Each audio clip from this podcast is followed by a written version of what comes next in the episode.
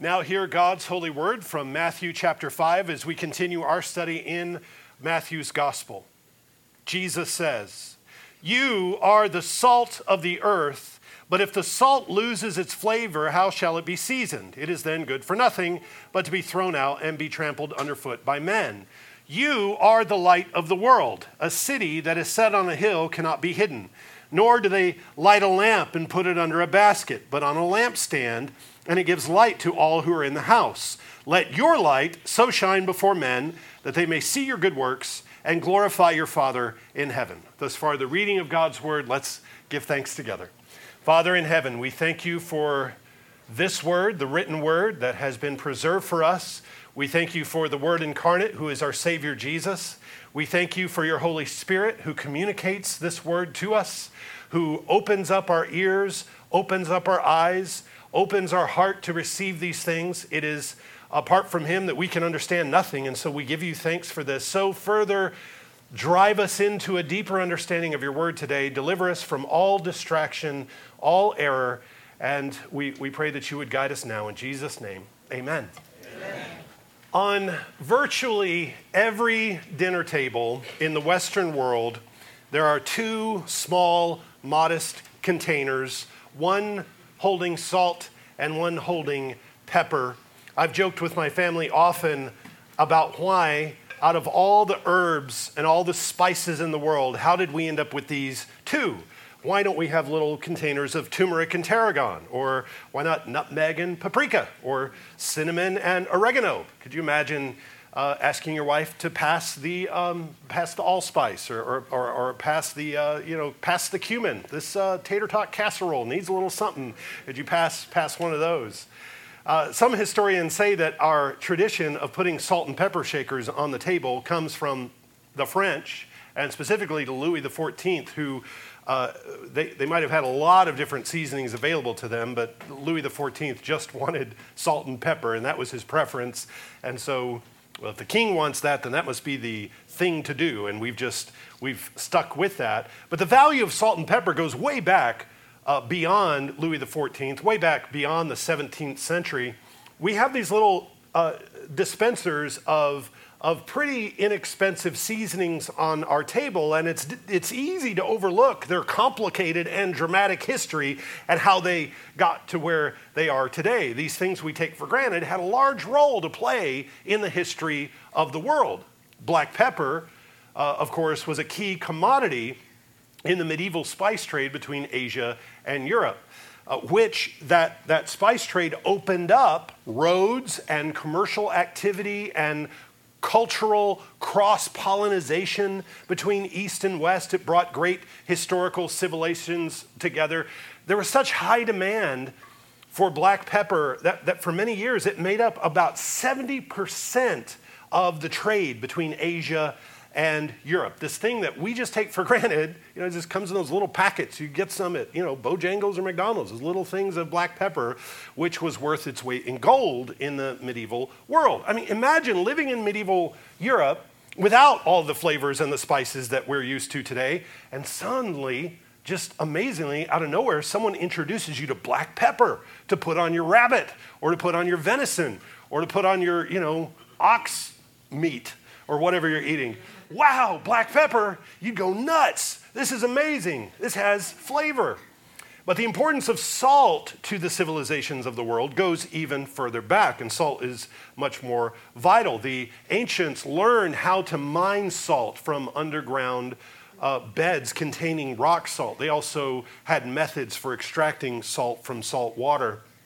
It was critical that they learn how to develop ways to produce salt, because you can live without pepper, you can't live without salt. Salt is a necessary part of our diet. You will die without it. We need about 200 milligrams of salt a day, though our problem today is not getting enough salt. Our problem is getting too much. A can of Campbell's chicken noodle soup has about 5 times the amount of sodium that you need for the day, 5 times your daily recommended allowance, if you trust that still. hand. Soup is salty. If you've paid attention, salt is everywhere. Salt is in everything, from cereal to soda to deli meat. We don't even think about it, and we've got too much of it. But in the ancient world, getting enough salt was a regular concern, and not only was it necessary for your diet, but it had a world. Salt had a world of practical uses. Before refrigeration, the way to keep your food from spoiling was to salt it. Salting your meats and pickling your vegetables was how you preserved your food. Bacteria can't grow in a high salt condition. Salt also amplifies the flavor of your food. It blocks bitterness.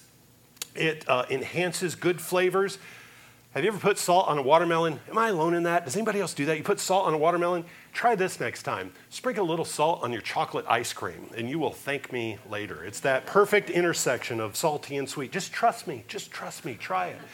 Salt changes the chemistry of your cooking. It lowers the freezing temperature of water. It raises the boiling point of water.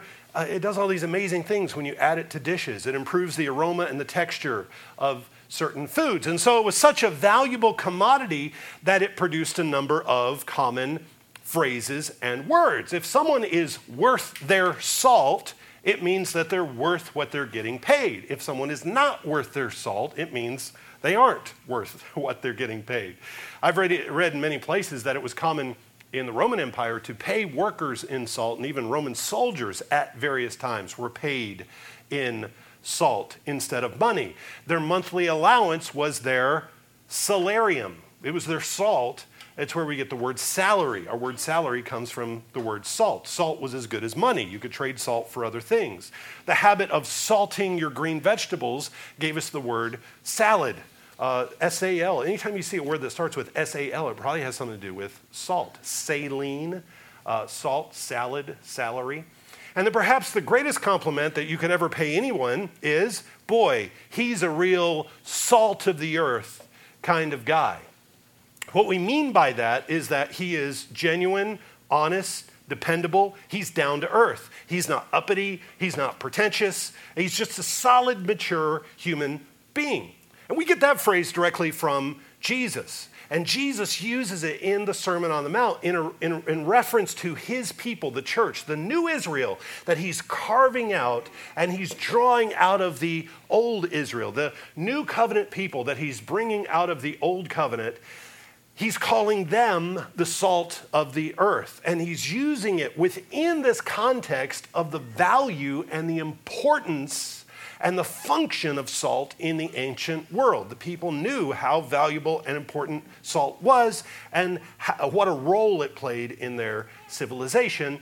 And he's using that term for his people. Let's quickly remember and recap where we are in Matthew's gospel. Jesus has been baptized by John the Baptist. He's gone out to the wilderness to be tempted by Satan and to defeat Satan. And then Jesus turns to begin his ministry in the northern country of Galilee, the northern territory of Galilee, just as John the Baptist is imprisoned by Herod. Jesus goes on offense. He takes the offensive and he goes from town to town in that northern territory. He's not in Jerusalem. He's not around Jerusalem. He's far away from Jerusalem. He's out among the fishermen and the farmers and the common tradesmen and the merchants. He's teaching, he's healing, he's casting out demons, and he's announcing the arrival of his kingdom. He has called his core group of apostles, and now he sits down on a mountain and he begins to teach. The last time that we were in Matthew's gospel together, we saw this opening song where he sings all these blessings to his people. The Beatitudes are arranged like a poem, and there's a lyrical quality to these. There's a poetic quality, and so whether it's a poem or a song, in every way, there's very little difference between a poem and a song. Jesus is singing over his people. He's singing these blessings, and he sings, this is what you are. These are all declarations. You are poor in spirit. You mourn. You hunger and thirst after righteousness. You are meek. And here is how you are blessed presently and how you are going to be blessed further as the kingdom of heaven rushes in. So in spite of all the resistance and the oppression and the calamity that you have to put up with, Jesus says you are happy, you are blessed, you are secure, you are full of riches, you are full of the resources of the kingdom of heaven. You make up the kingdom of heaven where you are right now. Now he continues to issue some similar sentiments. These are declarations still. They're not imperatives. In other words, what he continues to say is you are, not you shall be, or you ought to be, or I order you to be. These are declarations. They're declarations with warnings. There are responsibilities attached to these declarations. But he does not say, try to be the salt of the earth. He does not say, try to be the light of the world. He doesn't even say you're like salt. You are like light. He says you are salt. You are light. Kind of like how Romeo says Julia is the sun. Julia is not like the sun to Romeo. To his world, she is the sun. It's something different. It's a poetic way of expressing truth. And Jesus says in the same way, you are the salt. You are the light. There's no other. If the world is looking for any other salt, it's not going to find it anywhere else. If the world is looking for light, there's nowhere else to go but to my people, the church. That's where they're going to find it. And then with that comes a warning. If you don't leverage your inherent saltiness and your inherent shininess as lights, something's going to happen. Here's what's going to happen. Well, first, Jesus calls his people the salt of the earth. Why? How are they the salt of the earth? What are the properties of salt that describe the citizens of the kingdom? Well, salt is ordinary. It's everywhere. And yet it's vital for life. God's people are everywhere. They're common. And yet the church exists for the life of the world. The world can't live without it. Salt makes things taste better. It's a preservative that stops stops corruption. So the church's good influence in the world is a corrective against corruption, and it's a preservative against God's judgment. Salt was also a component of Old Testament sacrifices. Yahweh commanded in Leviticus chapter 2, he commanded his people and his priests never to offer a sacrifice without salt. Salt was to be offered with every offering, every sacrifice. One of the reasons for this was that because when you put something on the altar, that's almost always a ceremonial meal. When you put an animal on the altar, the Lord eats his portion. He consumes his portion in the fire and the smoke, but then the priest would eat and the worshiper would eat as well. And so it makes sense to salt something, to season something that you're going to eat together. But you also salt it because you're purifying the sacrifice. You're killing the corruption. You salt the sacrifice that's going through the fire in your place because you need to be salted. You need to be purified. You need to be preserved. Leviticus 2 calls the salt on the grain offering. God calls that the salt of the covenant. And that's a curious phrase there. The purity of salt points to the holiness of the covenant. God has set his favor on his people in a special way. He has salted them. He has preserved them. He has separated them and set them apart. They are not corrupted by idolatry or the lusts of the flesh or the deceits of Satan. They are salty and they are pure. Now, even though there are all these good connotations and good features of salt, there are also plenty of negative features, negative aspects of salt. Jesus has salted the earth with his people. And that's something that armies did after conquering their enemies, to salt the earth. That's not a blessing, that's judgment. If you conquer a people and you never want their civilization to be restored or to have a very difficult time coming back to life for a long time, you sow the fields with salt, not seed. You sow salt in the fields in order to prevent crops from growing and to prevent your enemies from rebuilding. So salt is associated with judgment and defeat. Salt was associated with the judgment on Sodom and Gomorrah. That area became a salt waste after God destroyed the cities. Lot's wife turned to salt. Salt has a judgment connotation. Jesus talks about the coming judgment in Mark chapter 9, and another strange phrase that Jesus uses. He says, everyone will be salted with fire, and every sacrifice will be seasoned with salt. What does it mean to be salted or seasoned with fire? Well, Jesus is connecting salt and fire. Both of them purify. Both of them are associated with judgment. Both of them burn out the crops of sin. Both of them destroy the fruits of sin. They salt the fields so nothing sinful can grow again. So all of this positive salty language and all this negative salty language describes the function of the church. The church is indeed the cleansing, purifying agent on earth. We preserve the earth from corruption. Wherever you are and wherever you go, you are a preservative. In whatever environment you are in, you serve as a barrier to rebellion against God. You speak up and say, no, we're not going to do that. No, we aren't going to go there. No, of course we're not going to do this thing. Yes, we are going to please God with everything that we do. We're going to seek to please him. We're not going to worship idols. We're not going to establish idols. We're not going to set them up. We're going to knock them down. That's why we're here. And your presence impedes decay. Your presence impedes corruption. Also, the church, more than that, enhances the flavor of life. Food without salt is just sad.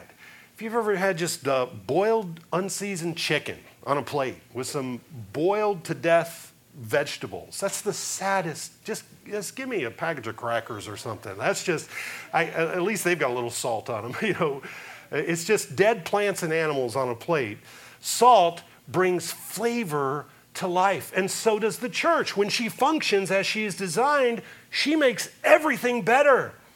The church has a terrible reputation for doing the opposite, however. The church has this bad reputation of making the world bland and boring and pointless and removing all the joy out of life. Oliver Wendell Holmes said, I might have entered the ministry if certain clergymen I knew had not looked and acted so much like undertakers, which I'm sure he had a strong point. Robert Louis Stevenson, the author, he wrote in his diary, as if he were writing something extraordinary, as if he were writing something just absolutely surprising. Robert Louis Stevenson wrote, I have been to church today and I'm not depressed. Well, if any of this criticism is well-deserved, and I don't doubt that it is at times in history, if any of this criticism is well-deserved, it is a tragedy. We are not here to depress the world. We're not here to and act like undertakers. The church is the people who have tasted and seen that the Lord is good. We are the people who see his glory and his fingerprints over everything that is true and beautiful and good in the world, and we give thanks for that.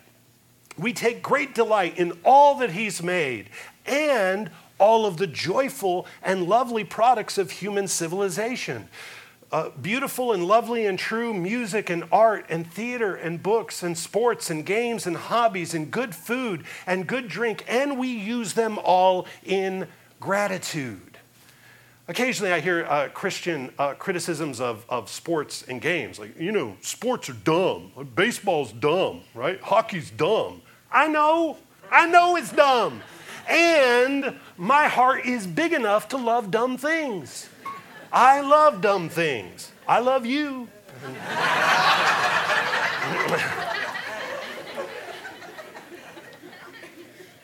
All of these things that are the products of human art and imagination and endeavor and work that are true and lovely and beautiful, novels and great films and great stories, we participate in their right and holy and thankful use. We give thanks for these things.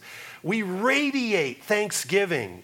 This is you talk about being salty and shiny in a fearful and anxious and depressed world. The people of God are the people who are serene and happy, who bring a sparkle of joy to everything, who are truly grateful. Faithful servants of King Jesus are diffusers of joy and gratitude, and we make the world taste better, not worse. And yet, there are parts of the world, there are dimensions of this world, parts of this world system that are not true and not beautiful and not good. They are corrupt, they're deceitful, and they're foolish, they're barbaric, and they're wicked and bloodthirsty and putrefying. There are things to this world that are abominable. And so the church also salts the world with fire. Wherever the Spirit-filled people of God go, they light the world on fire. We bring the fiery, saving judgment of God. The church is like the salt on the offering, sprinkled all over the earth to make the world a well-pleasing sacrifice to God. Jesus says, you, child of God, brothers and sisters, you are salt. The only question is whether you're going to be tasty salt or useless salt. Are you going to be a preservative for the world? Are you going to bring out the good flavors of the world or not? If you lose your flavor, you're useless, good for nothing. You can't salt salt, even though I think there was a time my son tried to ketchup. If we just put more ketchup on it, it'd be more ketchupy. You can't do that with salt. You can't salt salt. So salt that's been used up and is then thrown out on the road and trampled underfoot. That's not a vague threat. These people listening to Jesus are required now to take up their cross and follow Jesus. They and their world are about to be cast out and trampled under the feet of the Romans if they've lost their savor. Uselessness invites disaster. So Jesus turns from the image of salt then to the image of light. And light was another precious commodity in the ancient world. Imagine living in a world without electric lights. Imagine turning off all the lights in your house and then lighting the whole living room with the fireplace and maybe a candle or two. Some lamps in houses from Jesus' time, some lamps would have just had a single flame. Prevailing darkness was a reality for all of human history up until about 140 years ago. When the sun went down, it was dark.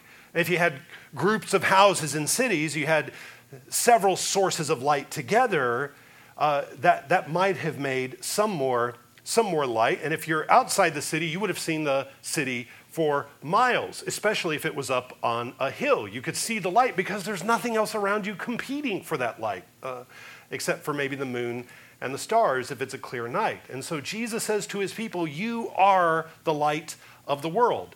The world that sits in gloom under the fear of death, the world who is under despair, the world who thinks nothing really matters, to that world, Jesus shines the light of life and hope so that now you can see things clearly.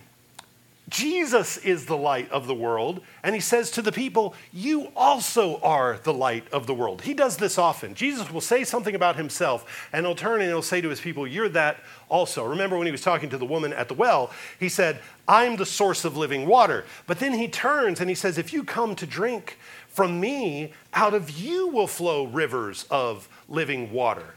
Because the head and the body are always connected. What's true of the head is true of the body. And so Jesus is the light, and then we are all lights reflecting his light, which means that we can see, which means that we can know the truth. And then as we radiate that truth, as we shine, people around us can see clearly, and they're pointed to the truth. The lies and the corrupt things that like to hide out in darkness are exposed. As Paul writes in Ephesians, he says, have no fellowship with the unfruitful works of darkness, but rather expose them. You shine light on the unfruitful works of darkness. You say, hey, look at that.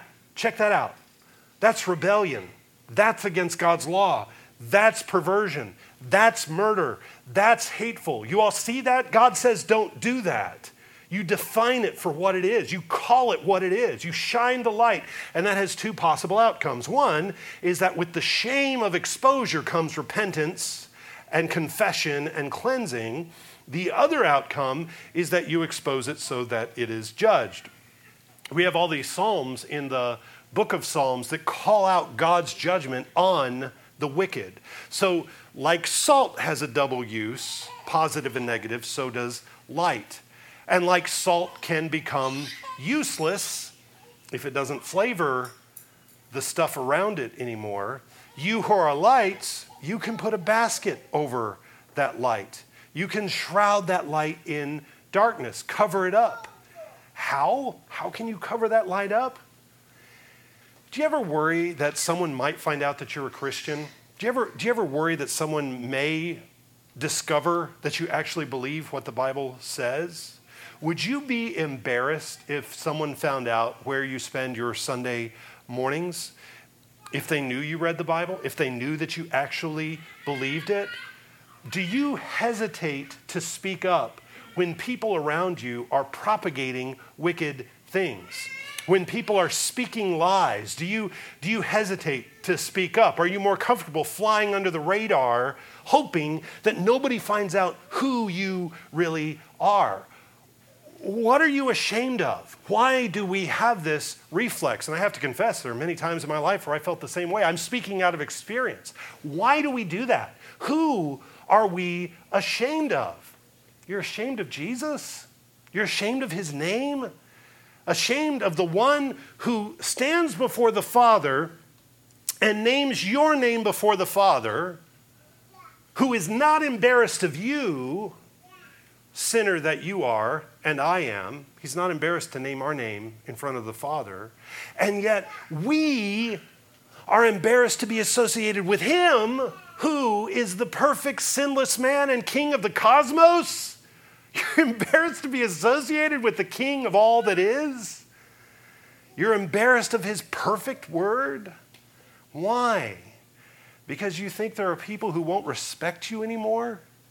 If you say who you are and you live as light and salt, this allure of respectability of man and the fear of man are these twin idols that once you start worshiping them, once you start indulging them, it is very, very difficult to find an off-ramp.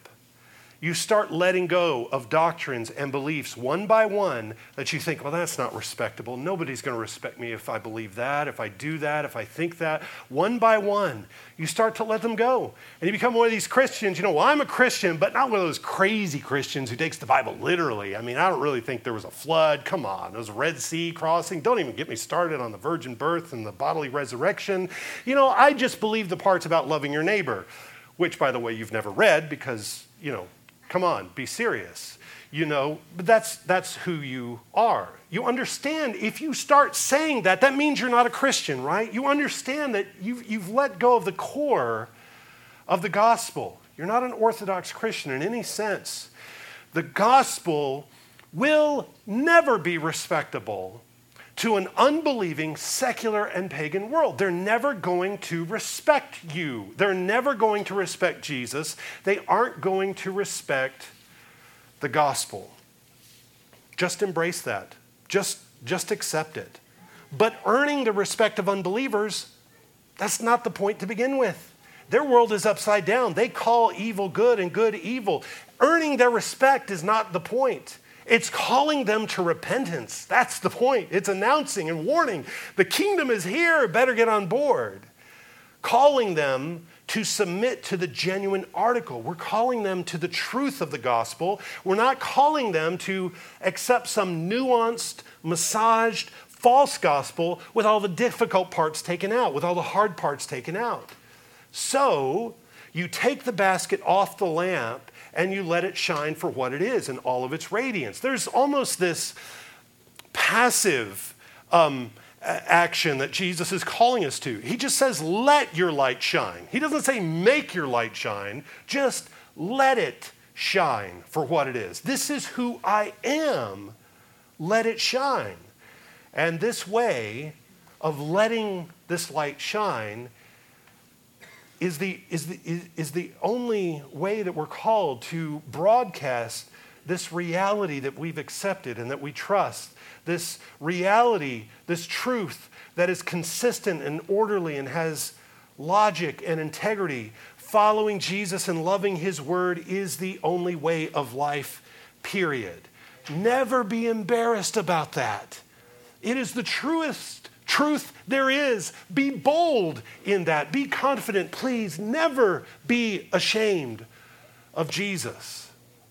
Let your light shine before men, Jesus says, that they may see your good works and glorify your Father in heaven. By our obedience to God, by seeking to please him in all things, by following his word in Jesus' name, what we're doing is going around and we're reshaping the world. In our work, we're reshaping the world and we're offering it back to God as a sacrifice, a bright, salty, fiery sacrifice. By our work, the world is lit up so that people can see the works of God evident in the lives of his people. And through the power and blessing of the Holy Spirit, they see there is no alternative source of salt and light. There is no other preservative. There is no other guide. The church is it. There's nowhere else to go. There's nowhere else to turn. There's no other way, which means that if the church is no longer salty, if it hides its light, the world dies. If the church is salt and light, then the world is saved. Also remember and notice that Jesus says you are the salt of the earth. You are the light of the world. We're not the salt of heaven. We're not the salt of the church. We're the salt of the earth. We're the salt of the world. Planet Earth is our workshop. The world is the arena of our work, and the world needs the church or else the world dies. Throughout our study of Matthew's gospel so far, we've made a point of noticing all the echoes of Israel's history in the life of Jesus, in the teaching of Jesus. And there's even a reference here in this piece of teaching. When God made his covenant promises to Abraham, God pointed Abraham to look down to the sand of the beach, of the seashore, and to look up at the stars of the sky as the signs of his covenant. He said, your descendants will be like the sand on the seashore. Your descendants will be like the stars in the heavens. Your descendants will reign in heaven and on earth. And so Jesus does something similar here. Jesus points us down to the salt of the earth and up to the light of the city on the hill. The city on the hill ultimately is that bright, shining city descending from heaven that we get to see in the closing chapters of Revelation, the New Jerusalem, the city of God. But the people who Jesus is instructing here are the fulfillment of those promises to Abraham. They are the citizens of heaven. They are the stars that shine, as Daniel said in Daniel 12:3. The citizens of heaven who are living on earth to purify and enrich the earth. That was supposed to be the function of Israel, but now Jesus assigns these roles and responsibilities to the church. Remember who he's addressing in this sermon. This is the same group that he addressed in the Beatitudes. This is spoken in the verse before this. These are the persecuted. These are the poor in spirit. These are the ones who mourn and hunger and thirst after righteousness.